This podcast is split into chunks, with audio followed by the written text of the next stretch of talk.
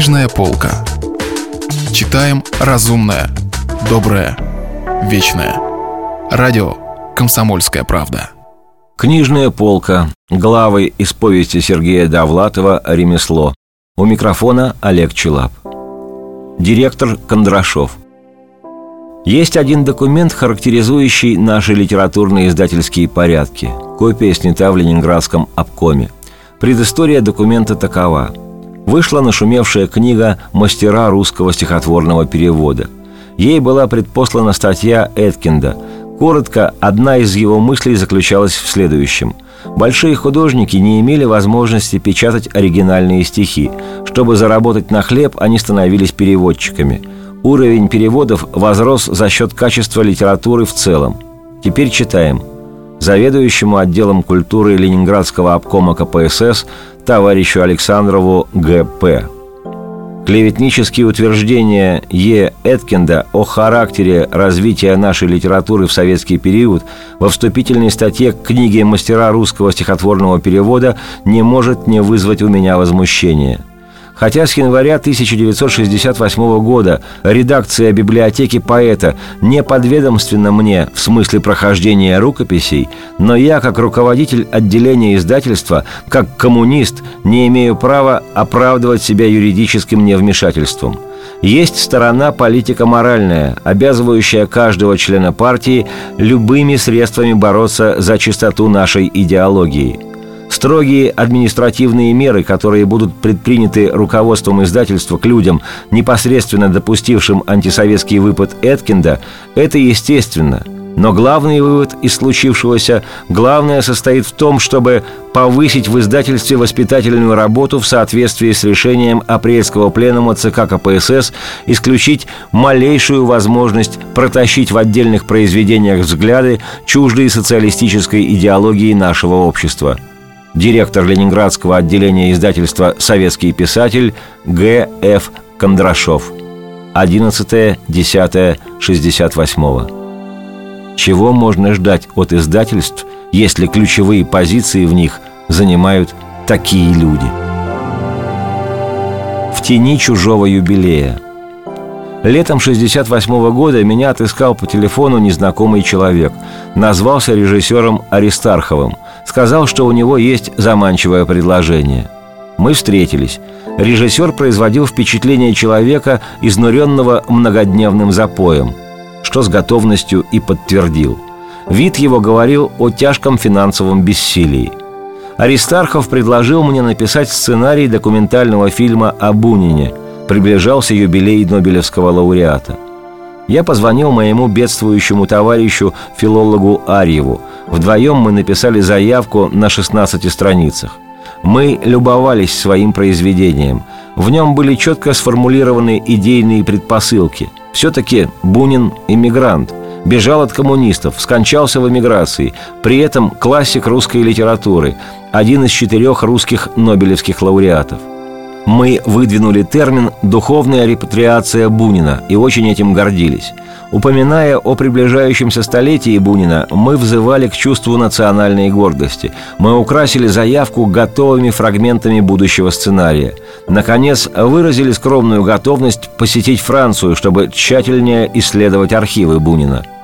Аристархов восхищался нашим кинематографическим чутьем, ведь опыта мы не имели – «Саму заявку можно экранизировать», — говорил Аристархов. «Я ее не только чувствую, я ее вижу». Его левый карман был надорван, полуботинки требовали ремонта, шнурки отсутствовали. То и дело он начинал бредить. Экипаж с поднятым верхом, галки фиолетовыми пятнами отражаются в куполе собора, стон колодезного журавля, веранда, брошенный мольберт. Далее он цитировал стихи Бунина. «Что ж, камин затоплю, буду пить». И Аристархов действительно запил. Бунин отодвинулся на второй план. «У нас, — говорил режиссер, — есть техническая лаборатория, и там стоит электрофон, который записывает шепот на расстоянии 400 метров. Спрашивается, чем же тогда располагает КГБ?» Аристархов пил месяца два. Мы раздобыли адрес студии, узнали фамилию редактора, послали ему заявку, минуя Аристархова – Ответ пришел месяца через три. Экспериментальная творческая киностудия «Москва», Воровского, 33. Уважаемые товарищи Арьев и Довлатов, могу сообщить вам, что заявка на фильм о Бунине произвела яркое впечатление. Чувствуется знание темы, владение материалом, литературная и кинематографическая подготовленность авторов. Но, увы, экспериментальная творческая киностудия лишена возможности производить документальные фильмы. Хочу открыть вам маленький секрет – Ваша заявка используется в качестве учебного пособия для начинающих авторов. С уважением и наилучшими пожеланиями член сценарно-редакционной коллегии ЭТК Л. Гуревич. 24 сентября 1968 года. Письмо было довольно загадочным. Мы долго исследовали противоречивый текст. Арьев произнес с каким-то непонятным удовлетворением. «Нам отказали», Причины не имеют значения. Через неделю я получил открытку из Москвы. Наивный Сережа. Гуревичу не верьте. Вот истинные причины отказа. Бунин нахально родился в 1870 году, почти одновременно с товарищем Лениным. Юбилей вождя мирового пролетариата, конечно же, затмил юбилей белоэмигранта. Короче, ваш изысканный Бунин провалился – мой неотесанный Шолохов оплачен и запускается в производство. Целую, ваш Евгений Рейн. Восток есть Восток. Мне позвонил драматург Александр Володин. «Сергей, хотите заработать?» «Очень», — сказал я. «Жду вас на Ленфильме». Приехали двое из Тбилиси, члены ЦК комсомола Грузии, окончили в Москве сценарные курсы, имеют предписание снять дипломную художественную короткометражку на Ленфильме. А я-то при чем? Сценарий ужасный, надо его переписать. Тут уже составляют договор, вы будете третьим соавтором, заработаете рублей 400. Ого! Я приехал на Ленфильм. Грузины производили сильное впечатление – это вам не Аристархов. Замшевые куртки, джинсы, ковбойские сапожки. Один представился «Джон», второй сказал «Гриша». Сценарием они были вполне довольны. Попытку Ленфильма навязать им соавтора восприняли мужественно. Это взятка, решили они, которую необходимо дать студии. То есть все правильно, в грузинских традициях. Я быстро прочитал сценарий. Действительно, жалкое произведение – Дорожная кутерьма с пощечинами. Уцененный Чаплин. «Картина будет немая», — сказал Джон, — «в манере 30-х годов». Гриша, украдкой заглянув в какие-то бумаги, страшно напрягся и произнес «в рамках обусловленного молчания». Мы уединились, чтобы все обсудить. Джон и Гриша вели себя миролюбиво. Я был неотвратимым злом, той данью, которую гений вынужден платить современному обществу – с нами заключили договор.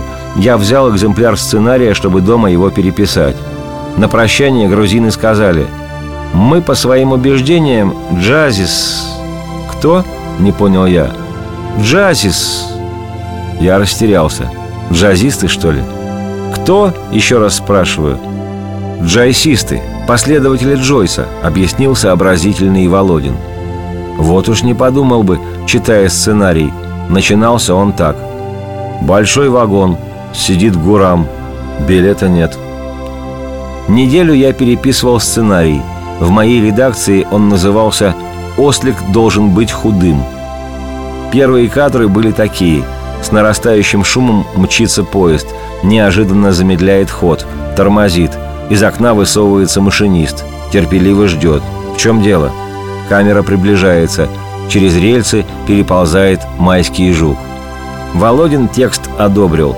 «Неплохо», — сказал он. «Даже здорово». Я встретился с грузинами. Они внимательно читали текст, передавая друг другу страницы. Наконец Джон сказал. «Хороший сценарий. Не хуже того, что был.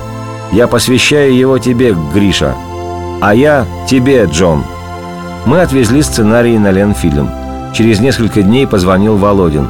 «Сергей, я вас жутко подвел. Непредвиденная история. Грузины оказались самозванцами, мошенниками. То есть они действительно члены ЦК комсомола, но все остальное – липа. Они не заканчивали сценарных курсов. У них фальшивые справки, дипломы и предписания. А Ленфильм без особых предписаний короткометражек не снимает. Но деньги вы получите. Я спросил, грузины арестованы? Грузины пьют коньяк в буфете. Денег я не получил. Зашел к руководителю второго творческого объединения Дмитрию Молдавскому. Начал ему объяснять, как и что. Молдавский рассеянно улыбался. Вдруг я заметил, что он меня рисует. И довольно похоже. Я понял, что разговаривать с ним бесполезно и ушел. Володин говорил потом. «Знаете, я все понимаю. То, что эти жулики в ЦК, понимаю. То, что бездарные, понимаю. То, что у них фальшивые бумаги, понимаю. То, что Ленфильм вам не заплатил, понимаю. Я одного понять не в силах. Одно мне кажется совершенно непонятным. То, что эти мошенники осмелились не угостить вас коньяком. А я вдруг подумал, надо уезжать из Ленинграда. Это были главы из повести Сергея Довлатова «Ремесло». Читал Олег Челап. Если вы пропустили главу любимого произведения или хотите послушать книгу целиком, добро пожаловать к нам на сайт kp.ru слэш радио раздел «Книжная полка». Книжная полка. Читаем разумное, доброе, вечное.